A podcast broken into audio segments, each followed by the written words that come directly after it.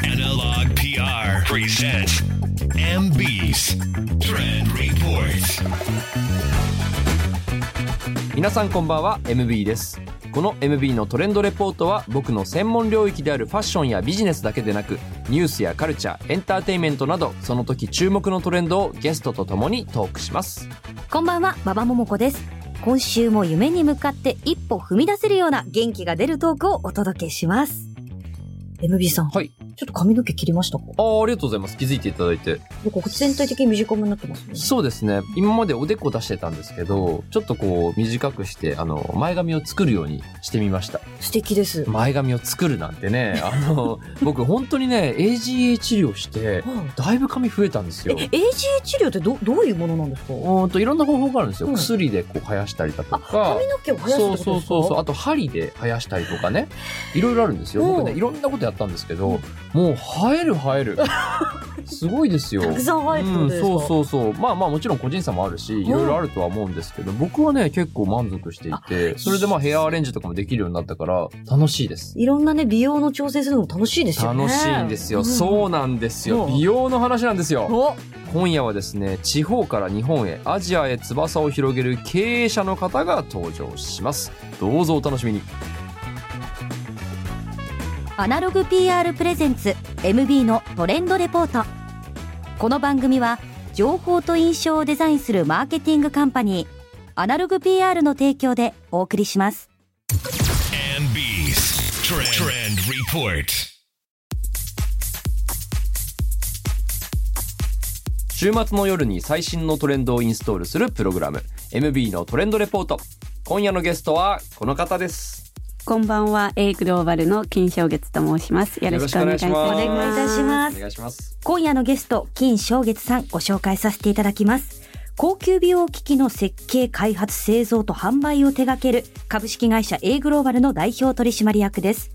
A グローバルは岐阜県羽島市に本社や工場を置いていますが、中国の e コマースが一番盛り上がるじゅういちがつじゅういちにち、独身の日にはろくじゅうおくえん以上の売り上げを記録するなど、日本だけではなく世界で注目される会社です。これで僕ね、金社長とはもう会ってるんですよ。え、エムビー さん、はい、お会いしてるんですか？会ってるんです。そして岐阜羽島の本社にも僕実はお伺いしていて、工場の見学もしているので、もうあれですよ。馬場さんは分かんないと思いますけどちょっといきなり僕と金社長はもう通過ですよ。ちょっといきなりマウント取るのやめてもらっていいですか本当に合ってますマウントじゃないですか本当。あ、それどのぐらい前にじゃあお会いしてるんですか？えー、相当前だと思いますけど、もうさんねん近くなりますね。ぐらいですよね、はい、ご無沙汰しております。ご無沙汰してます。金社長はもともと中国のご出身で、起業のために日本にいらっしゃったということですか？いえいえ、もう留学っていうところがきっかけで、じゅうはっさいですね、初めて日本に来たのは。なのでもう二十数年前ですね。あ、じゃあもう日本だいぶ長いですね。そうですね、もう人生の半分以上は日本で暮らしてます。留学のためにまず日本に来て、そこから、A グローバル社は、えっと、もともと名前はアーティスティック&コーって名前でしたよね。そうですね。アーティスティック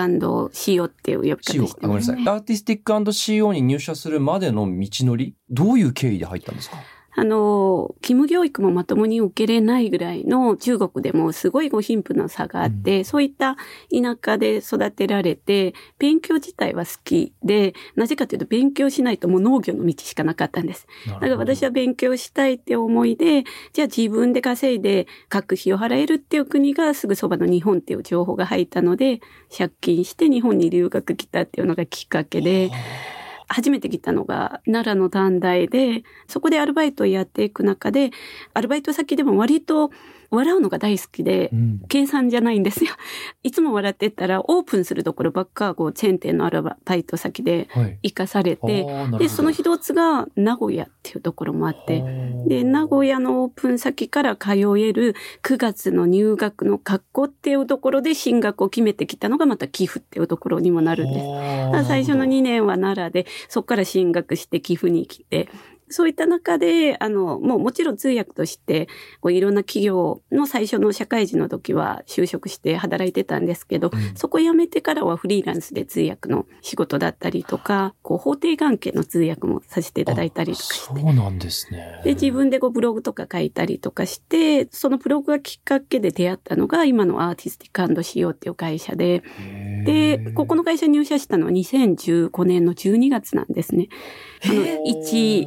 経理社員として就職したっていうところが。そうなんですよ。これが結構面白い話で、うん、きゅうねんしか経ってないじゃないですか。で、はい、経理の社員だったわけですよ。そうですよね。で、特にその美顔器メーカーの経験があったとか、その経営を学んでこられたとか、そういうことではなくて、はい、なのになぜ今代表取締役になってるかっていう。そうですよね。学生時代から数字が大好きだったので、独学でこう簿記の勉強をしたりとかしてて、で、実務の方をこう周りに知り合いの方とかのお手伝いとかしたりして、でこういうこともやってましたって通訳の時に言ったのがきっかけで、うん、言語も話せるっていうところから海外のお客さんがこう集まる展示会とかそういうところにお手伝いしに行ったのがきっかけで、美顔器っていうこともわからない、メーカーっていうのもわからないっていう中でもう好奇心だらけですね。割とこう皆さん先入観があって、私は経理だから発行請求書を発行するのが仕事とか、うん、私は通訳するのが仕事とか、物作るのが仕事とかっていうところあるかもしれないんですけど、全てはつながってるので、まず自分が何ができるかとか、この会社にいる上でどういうふうに会社のためになるかとか、そういうことを自分でこう線を引かずにいろいろこう試してこういろんなことをやってった結果、入社していちねんぐらいで営業の成績は営業じゃないのにちょっとトップになってっていうところがあって、でにねんめに子会社でアーティスティック&シーオーグローバルっていう会社を法人化して新しく立ち上げて、そこを任されたっていうところが経理から子会社の役員になった経緯ではあります。その時点でもうキーさんご結婚はされてらっしゃったんですか？そうですね。この会社入った頃はもうすでにシングルマザーで一人で子育てしながら、お子さんを育てながら経理の仕事をしてたら気がついたら代表になってたっていう。そして創業者の方からバトンを受け取って年商ひゃくごじゅうおくえんの企業へ成長させたということなんですけれども、そもそも A グローバルが扱っているゼウススリー、こちらさんじゅうさんまんえん、えさらにザ・ホルスアイじゅういちまんごせんごひゃくえんなどは高級美顔器と呼ばれるカテゴリーだと思うんですけど、はい、普通で考えるよりも随分こう値段はするなっていうのが正直なところなんですけど、うん、こういった高額商品を売っていくために目をつけたポイントとか武器にしたことって何かあるんですか？まずですね、目に入るものの、視覚に入るもののデザインっていうのはこだわってるんですね。あれ、ダイヤだっけ？何か。そうですね、スワロフスキーに入ってるところもありますし、検定でオーダー式でダイヤモンド本物入れたいっていう方たちも受けれるような体制にはなってます。すごい。はい、美顔器にダイヤモンド入れられるんですか？そうなんですよ。そうですね。綺麗になるものが、そのもの自体がまず美しくなければいけないっていうところもありますので、ものづくりの中では見て感動、使って感動、結果に感動っていうところはコンセプトに作ってるんですね。なるほど。だから高額っていうのは高額の理由もあって、うん、まずこう開発するときに定価を決めて原価を決めて開発してるわけではないんですよ。あ、そうなんですか。今ある技術の中でお客様が求めてるものの最大限を妥協せずにものを作ろうっていうところから喧嘩が出るので、必然的にこう高くなる。でも自分への投資っていうところも美顔器の一つだと思いますし、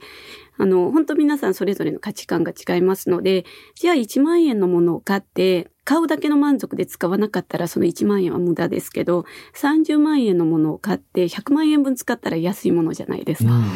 高いから売れないでしょって、確かに買える層は少ないかもしれないんですけど、うん、でも高くても買いたくなる。そういったブランドだったりものづくりっていうところは本当の意味での本物。こう日本語で思いやりっていう言葉があると思うんですけど、はい、海外にはないんですよ、その思いやりって。ああ、なるほど。だから一サービスだけだと思うかもしれないんですけど、その思いやりがものづくりっていう繊細なところにつながりますし、私たちも美顔器を作る上でデザインもすごい大切っていうところもあるんですけど、うん、お客様がじゅっぷんじゅうごふん顔に持って使われるその重さだったりとか角度だったりとかラインだったりとかっていうのも、日本の思いやり文化、日本の素晴らしいこうサービス精神があって、技術だけじゃなくてこう物に生かされてるっていう部分もつながりますので、その一つ一つ全てがやはり私たちのものづくりに対しての思いであって、それが特に日本だけじゃなく海外のお客様からも、あ、これはこの会社しか作れないものなんだねっていうところも伝わりますし、うん、背伸びしててもこれが欲しいっていう、これを持つことで変える自分っていうのもいいんですけど、さらにそれで満足せずに置いてもテンション上がる、使っても結果が出るっていう、全てをトータルでこだわって作ってます。なるほど。製品への思いとか熱意がすごい引き込まれますよね、うん、お話が。どういった方たちがどういう気持ちでこれを使われるかっていうことを考えてものづくりするだけで、やっぱお客様に届きますし、それがやはり日本の素晴らしさっていうところも外国人だからこそ思うっていうところもありますね。A グローバルのその高級美顔器の製品は日本でももちろん売られていますけど、はい、中国市場で販売が拡大してるわけですけれど、うん、はい、そこには相当すごい努力が必要だったと思うんですが。そうですね。中国のこう市場を始める時って、私年間ひゃくきゅうかい国際便を乗ってるんですね。えー、高いものとかになると、皆さん年齢が上の方だからお金を持ってるとか、まあまあ、年齢が高いからお肌の悩みが出るっていうイメージはあるんですけど、うん、でも若い時からの積み重ねが今じゃないですか。大事ですよね。うん、だからそういうのは日本とは違って、貯金ばっかりするんじゃなくて、背伸びしてもいいものが欲しいっていうのが、やっぱ当時発展途上国であった中国だったりとか他の国もそうなんですけど、そういった方たちのおかげでそれがスタートして、うん、でその後にやっぱこう一つの限られた現場では来られる方も限られてますので、そのライブコーマスっていうところにたどり着いて、うん、で若い世代向けにもチャレンジしてこうヒットをしたっていうところにはつながるんですけど、日本はまだまだライブコーマスが普及されてないかもしれないんですけど、うん、ちょうどにせんにじゅうさんねんの年末に弊社もインスタライブとかでにじゅうよじかんライブやってるんですね。やってますよね。はい、もうずーっともうずーっとライブの あ, あのアイコンが出てるんですよ。ついてるんですか。すごいと思って。あの本当にその独身の日で、先ほどろくじゅうおくとかそういう話も出てるんですけど、はい、中国ではこう独身の日っていうのがね、いちがこうよっつ続くじゅういちがつじゅういちにちのことなんですね。日本ではポッキーの日、ね、ポッキーの日ですね。ただ物を買うんじゃなくって、そこに盛り上がって買い物も楽しむっていうところも踏まえてこの日を作って、でそこに買い物を集中させるとか、その日よりメリットを出せる日はないって言っても過言じゃないぐらいにその日に買い物させるっていうところもあったので、そこでこうぐんとこう実績を作ったっていうところはあるんですけど、本当に陰にはいろんな方々のあの見えない人たちの力もあってできた結果ではありますね。うん、なるほど。凄まじいパワーでご自身の人生と A グローバルの未来を切り開いた金社長なんですけども、その金社長の経営については後半でさらに詳しくお伺いします。Analog ピーアール presents エムビー's Trend Report。 A グローバルはジェンダーフリーの会社という特徴があるって伺ったんですけれども、女性社員の比率が ななじゅうさんパーセント 以上、そして管理職の女性比率も ななじゅっパーセント という女性が広く活躍している企業なんですが、しかも社員の さんじゅっパーセント 以上が海外国籍の方で、なおかつ意識的にこれやってるわけじゃないんですよね。あの、はい、女性とか外国人の方を意識して採用してるわけではない。でも ななじゅっパーセント 以上とか海外比率 さんじゅっパーセント 以上みたいなところがあるんですけれども、これは一体どういうことなんですか？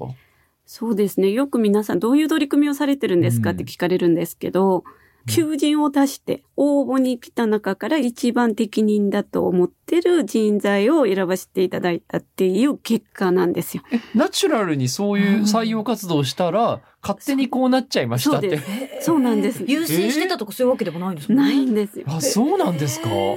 物流センター、荷物を運ぶところも女性がいますし、今は新社屋があってこうリフト乗ったりとかしてるんで、その前は手作業だったんですよ。なんか皆さんが女性も男性も先入観で私はこの仕事ができるできないって選んだりとか、企業も力持ってる人がいいだろうとかっていうところはあるかもしれないんですけど、全くそれをこう度外視してっていう結果がこれなんです。金社長ご自身が自身でその概念を全部なくしていった結果、